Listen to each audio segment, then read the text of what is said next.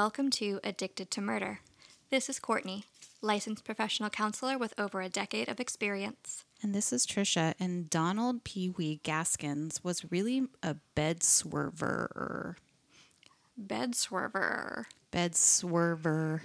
Oh, is that because he had lots of relationships? Mhm. An unfaithful spouse who swerves from bed to bed. That certainly describes Donald Gaskin. You're right. Yeah. I mean, dude must have been super charming. Somehow. I'm curious if his like wives were what like their stature because he was I don't know if we say it in here, but I think he was five three. I, I heard somewhere between five four and five five, Oh, but still thought I heard five three. Well, small for short for a man. yeah. Mm-hmm. So I'm wondering if like you know the women he dated if or married um, We're small. were small or not. Well, they were mostly teenagers, so it's a higher likelihood. Yeah. Well, so we are here back with Donald Henry Gaskins, aka the meanest man in America, aka Pee Wee, part two. Last are. part, we got it into two parts. We weren't sure about this one, Yes. but like his stature is short, so is his number of case episodes. Right. Um, but yeah, so before we get into part two, Courtney, do you have a question today? I do have a question for you. So, as we are getting into cold weather season, um, I was wondering what is your favorite like cold weather beverage? I I like tea. I'm pretty plain. I mean, that mm-hmm. ten, tends to be what I pick at night. Like, so a peppermint tea or a chamomile tea. I mean, I like hot chocolate too because it tastes good, but it's just too much sugar, and then I kind of feel yucky afterwards. And same mm-hmm. with the hot cider. I like the hot cider, but it's also um, too sweet. So, I mean, I guess I could have a little bit of those, but I can have like cups and cups and cups of tea. Hmm, interesting. What about you? I have a feeling you like sweeter than that. I do like sweeter than that. I am definitely a cocoa hot chocolate girl. Um, try not to have it every day because it is a lot of sugar. But like if I come home and I'm like chilled and want to like warm up, like that's what my go-to is. Do you put marshmallows or whipped topping on it? Nope. If you had those things, would you put it on there? Nope. Okay. I don't like marshmallows. What about whipped topping? I mean, it's fine, but it doesn't. I don't feel like it adds that much. Okay. I love whipped cream. I made homemade whipped cream for my homemade key lime pie for Thanksgiving, and it was so good. I put it on my coffee because I had some left over. That does sound good. Did you smell the aroma when you came in my house? Did you notice? Can you smell it now? Definitely smells like something's baking or I made, was baked. I made bread. oh, Yep, I'm gonna make a roast tonight. look Um, you. That's why my sister and my nephew are here because I said I was gonna make food. Got it. Um, so when I'm make a roast. I made some homemade bread, and I'm gonna try it in the um, that cooker thing. We'll see. It's if I cook it the way that the recipe says that I if I do it that way, it should come out kind of like a prime rib. Okay. So I don't know. I know you don't care for beef, but I love prime rib, medium rare. Oh my gosh, All right. it's amazing.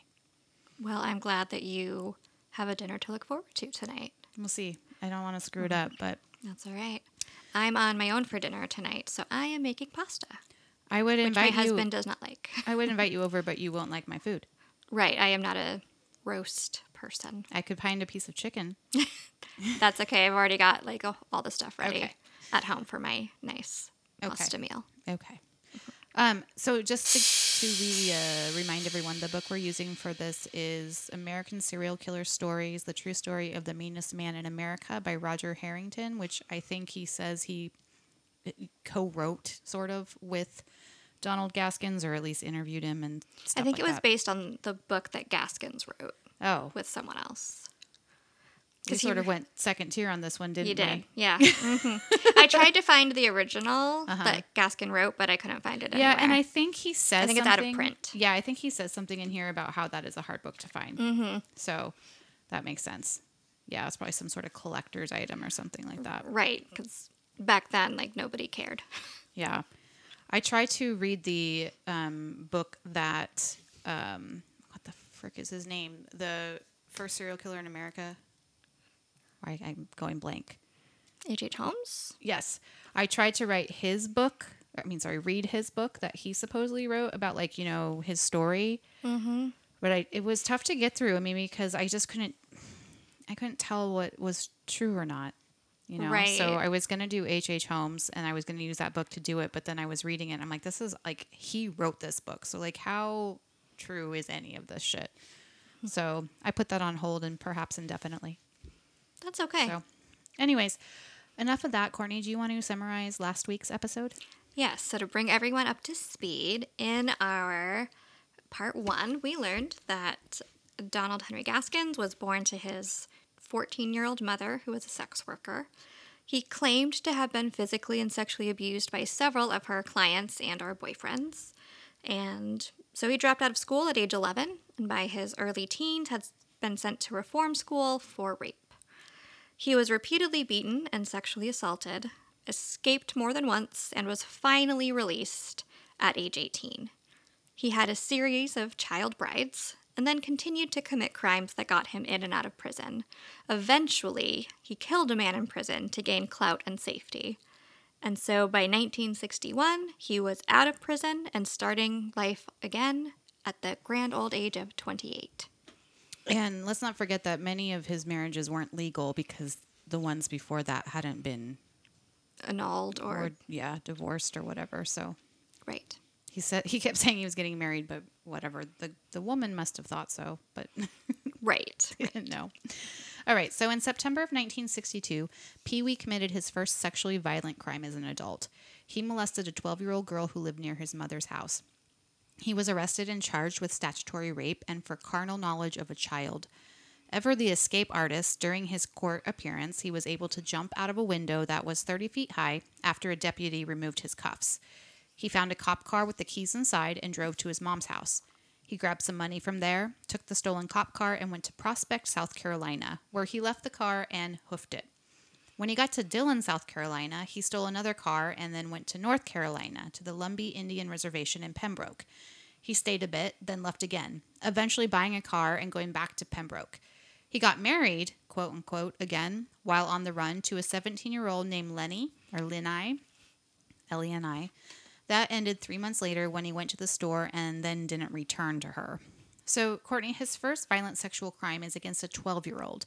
Do you think that he is attracted to that age group based on what we discussed last week? Or do you think it's more that it's an easy target compared to, say, a grown woman, being that he is so small? Also, why do you think he keeps getting married? He just seems to walk away after a short while. So, we talked a little bit last week about how Donald does seem to have a preference for younger girls when it comes to his marriages and victims. And I think this preference came from a few different places. First, he was small statured, so younger partners would physically fit him better. Um, and additionally, you know, maturation and development can be stunted at an age when a person experiences trauma. And so, since Donald experienced such severe trauma as a young teen, it's possible that his sexual development also stopped around that age as well, um, leading him to be attracted to younger girls no matter how old he got. And as for his multiple marriages, I think this is directly related to my theory that he had a disorganized attachment style where he craved love and craved connection so much that he would fall really hard and fast for partners, but would then kind of get freaked out when things got serious or vulnerable and would then just bolt. But you don't think he had like borderline personality disorder or anything like that? I don't think so. Like falling that like hard, but then kind of splitting. It's a similar mechanism, um, but I don't think he has BPD. yeah. After he left this child bride, he met up with his former wife, Jerry. She knew about his molestation charge, but he must have charmed her because they went to, together to Florida so he could find more carnival work with Poss. Well, apparently, Poss had killed himself when his wife and four children had died in a house fire. Jerry left Pee Wee after this, and he got back on the road. He was pulled over somewhere in Georgia and tried to evade the police, but he got a flat tire and ended up in a lake. He still managed to run on foot and he got on a train. He found out later that the police thought he had drowned in that lake. He ran to another ex wife, Lenny, Lenai, who turned him in. He was sent back to South Carolina and finally received his sentence. He got six years in prison. He was able to regain his top dog status in prison, however. He had learned. He'd been there enough, anyways. He was paroled after four years for good behavior in 1968. So he's now 35. He claims that it was at this time that his, quote, bothersomeness, what he called an urge to kill, came about. Courtney? In simple terms, I think that Donald was bored when he got out of prison, and that triggered his, quote, bothersomeness.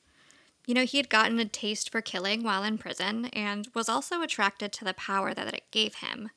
So I do believe that he had antisocial personality disorder, and one of the traits of people with ASPD is feelings of boredom and thrill seeking behaviors. And so, what better thrill was there than killing? There was one condition to his parole, and that was that he couldn't go to Fla- Florence, uh, Florence County, South Carolina for two years. This is where his daughter lived, and he wanted to see her. So he moved to a nearby town and got a job as a roofer.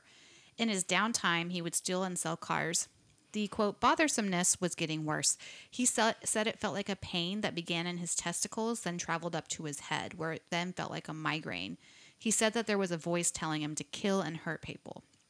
What do you think, Courtney? Did this schizophrenic type symptom just show out of show up out of the blue? The pain allegedly told him to kill his first wife, Mary.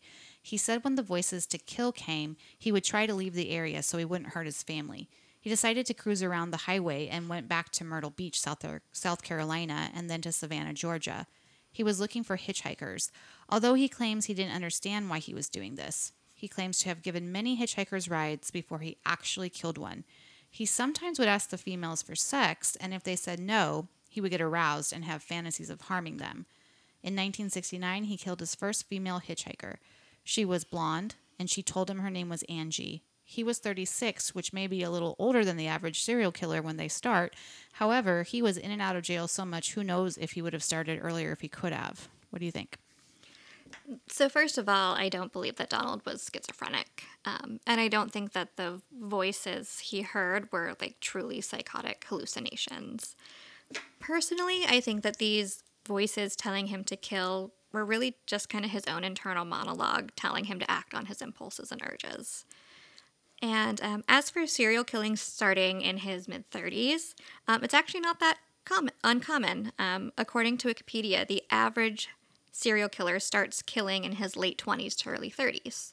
Um, and he was incarcerated for the majority of his 20s, so he did have some catching up to do. Yeah. I didn't think he was schizophrenic either. No. I think he just said that for his book or something. I don't know. Pee Wee describes that he killed Angie by stabbing her with a knife in her rectum and slicing through her vagina. He bit off a nipple and sodomized her. He stomped her on her pubic, pubic bone and first forced her to perform oral sex on him. He took off her clothes and sank her and her belongings into a river. He made sure to rob her of any money she had and claimed later on that, quote, I felt truly the best I ever remembered feeling in my whole life. Courtney, this is pretty damn savage, especially for a first kill, don't you think? It is quite brutal. Um, but we have to remember that this is not actually his first kill. You know, when he was only 20, he managed to kill the biggest threat and bully on his prison block, Hazel Brazell, by slitting his throat.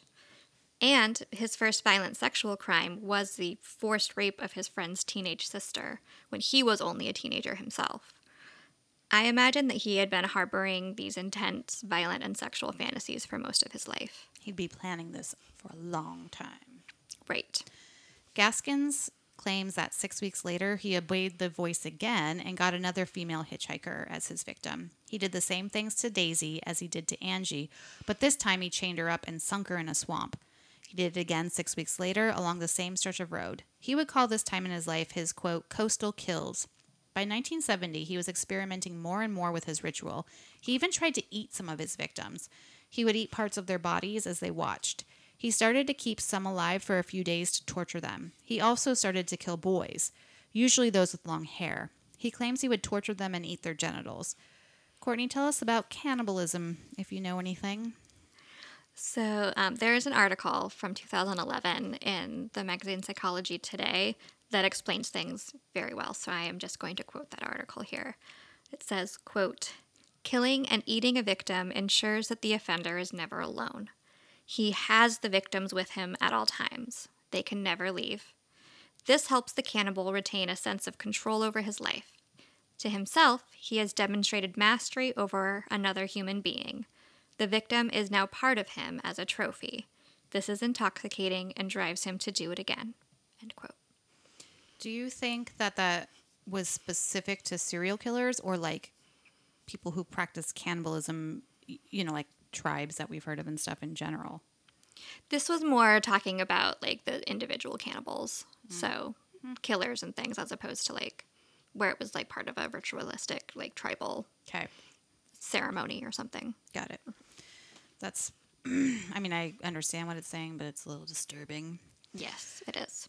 Pee Wee would later claim that he killed somewhere between 80 to 90 people altogether. He said he lost track, which doesn't seem to coincide with a lot of other killers we've covered who seem to know a lot of details about all their victims. Maybe it's because he ate them and he didn't need to remember as much. I don't know. In fact, there was only one victim that he knew their whole name, and that was Anne Culberson, who was 16 when he killed her in 1971. He claims he remembered her because at the time he picked her up, he didn't feel like killing, but he didn't want to let the victim get away, you know, just in case. So he killed her anyways. That seems like something different too, don't you think, Courtney? Like killing without really having the urge? I mean, Donald did have a practical side to him, you know, and this was the side that led to him killing Hazel in prison, and the side who managed to escape from prison multiple times and who knew enough not to leave witnesses. You know, also for Donald, maybe he just decided that any reason to kill somebody was a good enough reason. He said something like, I thought the urge might come later, so this was like a pre measure to beat the urge that might come later, or something like that. Right, This right. reasoning, but Pee Wee then graduated to what he calls his quote serious murders. Basically, those were people he knew. He killed his 15 year old niece and her 17 year old friend. The two called him for a ride one evening when they had been drinking. Pee Wee had previously thought of raping his niece, but hadn't. This just proved too tempting for him. They fought him, though, hitting him on the head with a piece of wood, but he had a gun and knocked them out. He raped them, handcuffed them, and drowned them in a septic tank. Oh, he then buried them. He was questioned by the police and he admitted he saw them the night they disappeared, but then claimed he saw them get into a car with a group of boys. The following month, he killed 13-year-old the 13-year-old daughter of a South Carolina senator. Again, he was questioned and he provided an alibi. The police eventually believed that William Pierce, who per the book was another local serial killer, was responsible for the murder. Pierce denied it at first, but then confessed falsely, perhaps due to the cops using coercion or something to elicit the false confession. There was never real any real evidence linking him to the crime, and he was already serving life in prison for his other murders. Pee Wee would confess to this later in prison. So in 1970, Pee Wee married again, and she had his second child, a son named Donald. Pee Wee killed another acquaintance, perhaps even a lover. It didn't matter who they were. He invited her over one evening and offered her money for sex. He then handcuffed her, punched her, and forced her to eat a bottle of pills. The overdose is what killed her. He dumped her body in a ditch. This murder may have had something to do with the victim being a transvestite who had a romantic in, romantic interest in Pee Wee. She was also black. He said the killing had nothing to do with race, but he was also concerned about how an interrelationship, interracial relationship would appear. Pee Wee moved his family again and killed again. He killed an African American couple, bringing his out of race killings up to three. We don't typically see this in a serial killer. Usually they kill within their race and they stick to a type. Courtney, anything you want to offer into this deviation of pattern? So you're correct that most serial killers tend to stick to their own race when choosing victims. A possible explanation for Donald's behavior could be that he was starting to devolve and lose control of his murderous addiction. Finding the perfect victim was becoming less important than the actual act of killing itself. It's like the hunting ritual was like fading, like Right. stalking and finding the perfect victim and Yeah, it was less important the who he killed and more important just mm-hmm. that he killed. Pee Wee continued killing and in 1973 moved yet again back to Prospect, South Carolina. His house had burned down and he had no choice. Now they couldn't prove that he committed the arson, but with his history, with his history of fire crimes, it's pretty likely. He recalls picking up and killing a 14-year-old hitchhiker named Jackie. He not only murdered her, but he ate part of her calf muscle. Ever the oddball, Pee Wee thought or bought a used hearse during this time and put a sign in the back window that read, quote, We haul anything, alive or dead. Pee Wee made use of his vehicle. Trigger warning here. He met 23 year old Doreen Dempsey, who happened to be pregnant, and she also had her two year old child named Robin with her. Pee Wee offered them a ride to the local bus, bus station. Once he had them in the vehicle, he drove them into the woods and demanded that Doreen have sex with him. Doreen agreed, but then understandably freaked out when he started to undress her two year old daughter. Pee Wee killed Doreen with a hammer and then raped and sodomized the small child before strangling her to death. He buried them both in a small grave. Courtney? I have no explanation or reasoning for a grown man to sexually assault and murder a toddler. It's just vile and horrible. Agreed. Pee Wee got into an argument with a friend who owed him money and shot him to death before he murdered his girlfriend. Her name was Jessie, by stabbing her. He raped both of their corpses and buried them in the same grave. He claimed to also have raped and murdered two other boys at this time, um, as well as an acquaintance named Horace Jones, who allegedly tried to start a relationship with Pee Wee's then wife, or quote, wife. So, Courtney, I mean, we're just saying he's not killing because of those like serial killer impulses.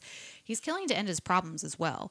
This seems different from others we've studied. It's like he's a serial killer who kills for power and control with a sexual component, but also like a criminal killer just to end a problem. What are your thoughts on him? So we are seeing that more kind of practical and purely criminal side of him here. He seemed really to have one of the most severe cases of antisocial personality disorder that I've heard of. Um, and clearly, he did not value human life at all by this point. Truly could be the meanest man in America. He very well could be. I mean, I when I kept reading these cases, I was like, it's almost like I'm reading. Um, I don't want to say like an organized crime killing, but you know, like it was just it was well, he was tied to changing. organized crime. yeah, and other things. Um, later claimed that the year 1975 was his quote, quote busiest year and my killingest year. He started the year by killing a group of hippies, and they came from Oregon. Big surprise. He forced them. Oh, if you guys didn't know that, um, outside the United States, Oregon's kind of known for their hippies. So Yep. that's why I was not surprised when I saw that. He forced them by gunpoint into a swamp where they all drowned. He was also hired to kill Silas Yates. He was paid $1,500 for this crime. The woman who commissioned Pee Wee with this crime later, with her partner, attempted to escort him for $5,000. Well, Pee Wee agreed to, agreed to pay her the $5,000, and when they went to meet him, he shot them and buried them. There's no honor amongst thieves, I guess. So, like, now he's contract killing.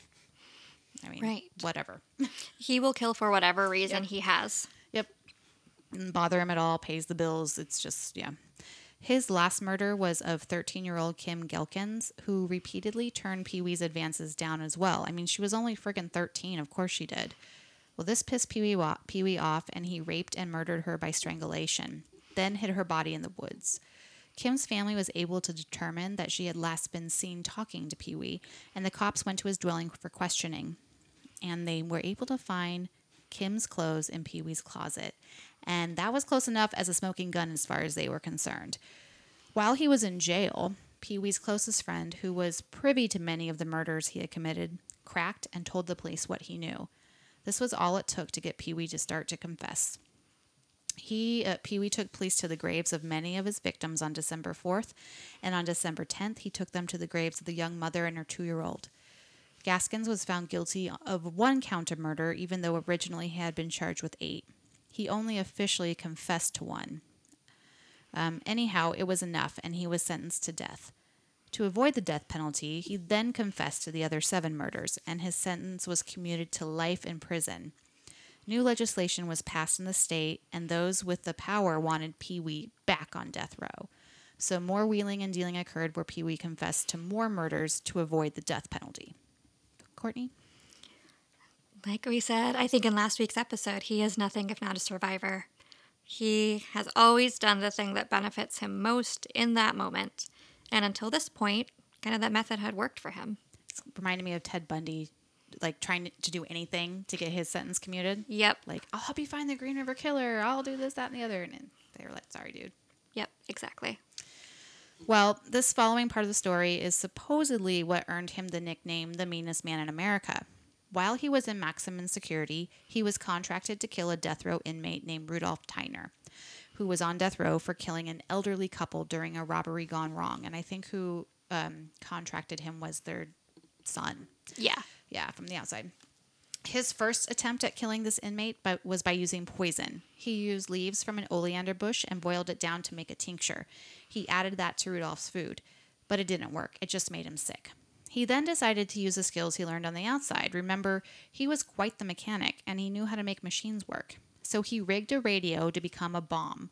Apparently, dynamite was smuggled into the prison by the man who hired him for the job, and he made a homemade bomb. The inmate whom he was trying to murder thought that Pee Wee was a friend. Pee Wee told him he created a device that would allow them to talk to each other in their cells by using a ra- by using the radio. He told him to hold the speaker up to his ear at a particular time, and then they could talk like they were on a telephone. So Rudolph did this at the appointed time, and it blew up. It blew up big. Courtney and I saw what was left of the man on a documentary we watched, and there really wasn't much. Pee Wee's plan worked. Courtney? You know, whoever the guard or warden who thought it was a good idea to give Donald privileges and jobs that gave him access to other prisoners' food, chemicals, electronics, and other people's cells clearly must have realized that they made a horrible mistake. You know, Donald was literally recorded on the phone having conversations about this murder for hire, but somehow was still able to complete his mission. They must not have been monitoring those things until later when they went back to check the records. I guess. Because yeah, the, I mean, the um, I didn't really go into this, but the person he was conspiring with did get arrested and charged and convicted for some part of this crime. Like solicitation of Yeah. murder, I think. and I think they served two years, and they said it was worth it mm-hmm. because they. But unfortunately, they died of like drugs not long after. But Yeah. anyhow, well, ironically, it's this kill that got him officially back on death row. So in hindsight, I wonder if Pee Wee regretted doing this kill. I would imagine so. He was sentenced to death by electric chair. He lost all of his appeals and was slated to die in 1991. On the day of his execution, he attempted to slit his wrists in his cell, hoping it would get him sent to the infirmary instead of the death chamber, but it didn't work. He was killed by the electric chair on September 6th, 1991 at 1:05 a.m. His last words were, quote, "I'll let my lawyers talk for me. I'm ready to go." And I looked for what his last meal was, but I couldn't find it.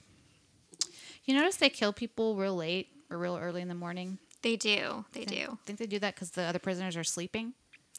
Maybe. The press is not likely to be there. Or like, yeah, I feel like it. They do it like right at like that midnight hour, right when it becomes that day. maybe just to get it. Get it over Done with, and yeah, I don't know why. That's a good question. If anyone knows the answer to that, let us know. Totally. um, well, that's it. Do you like have anything you want to say about that case? Um, you know, he lived up to his reputation. You know, I think with all of these serial killers that we've talked about, there's evil, there's disgusting, there's horrible, but really not a lot of just mean. You know, most of our serial killers, yes, are psychopaths or have antisocial personality disorder, but they don't just kind of like kill because they want to. Right. Like there's there is like that urge, and they're getting something out of it beyond just like, well, he was in my way. Right. or like that one hitchhiker that he didn't have the urge at all and it wasn't going to, like, she didn't have a ton of money on her or anything. Right, right. He just killed. Mm-hmm. That's Yeah. a truly scary person. Mm-hmm. And he had a really, you know, mean reputation. We watched that documentary um, that included interviews with his daughter. Um, She seems to think he's innocent. I didn't get that from- About, well, about some of them. yeah, maybe some of them. Yeah. Um, but even she said, like, yeah, m- nobody wanted to be around my dad. Like, his reputation preceded him as being someone who was just a mean person. Yeah. Um, And she reiterated over and over again that she loved him very much and he was mm-hmm. always her dad and she didn't like the things he did. Um, mm-hmm. But, you know, he goes on to claim that he's killed up to 100 people. Right. They definitely didn't find evidence of that much. Yeah. Doesn't mean he didn't. The swamp is a great place to put a body.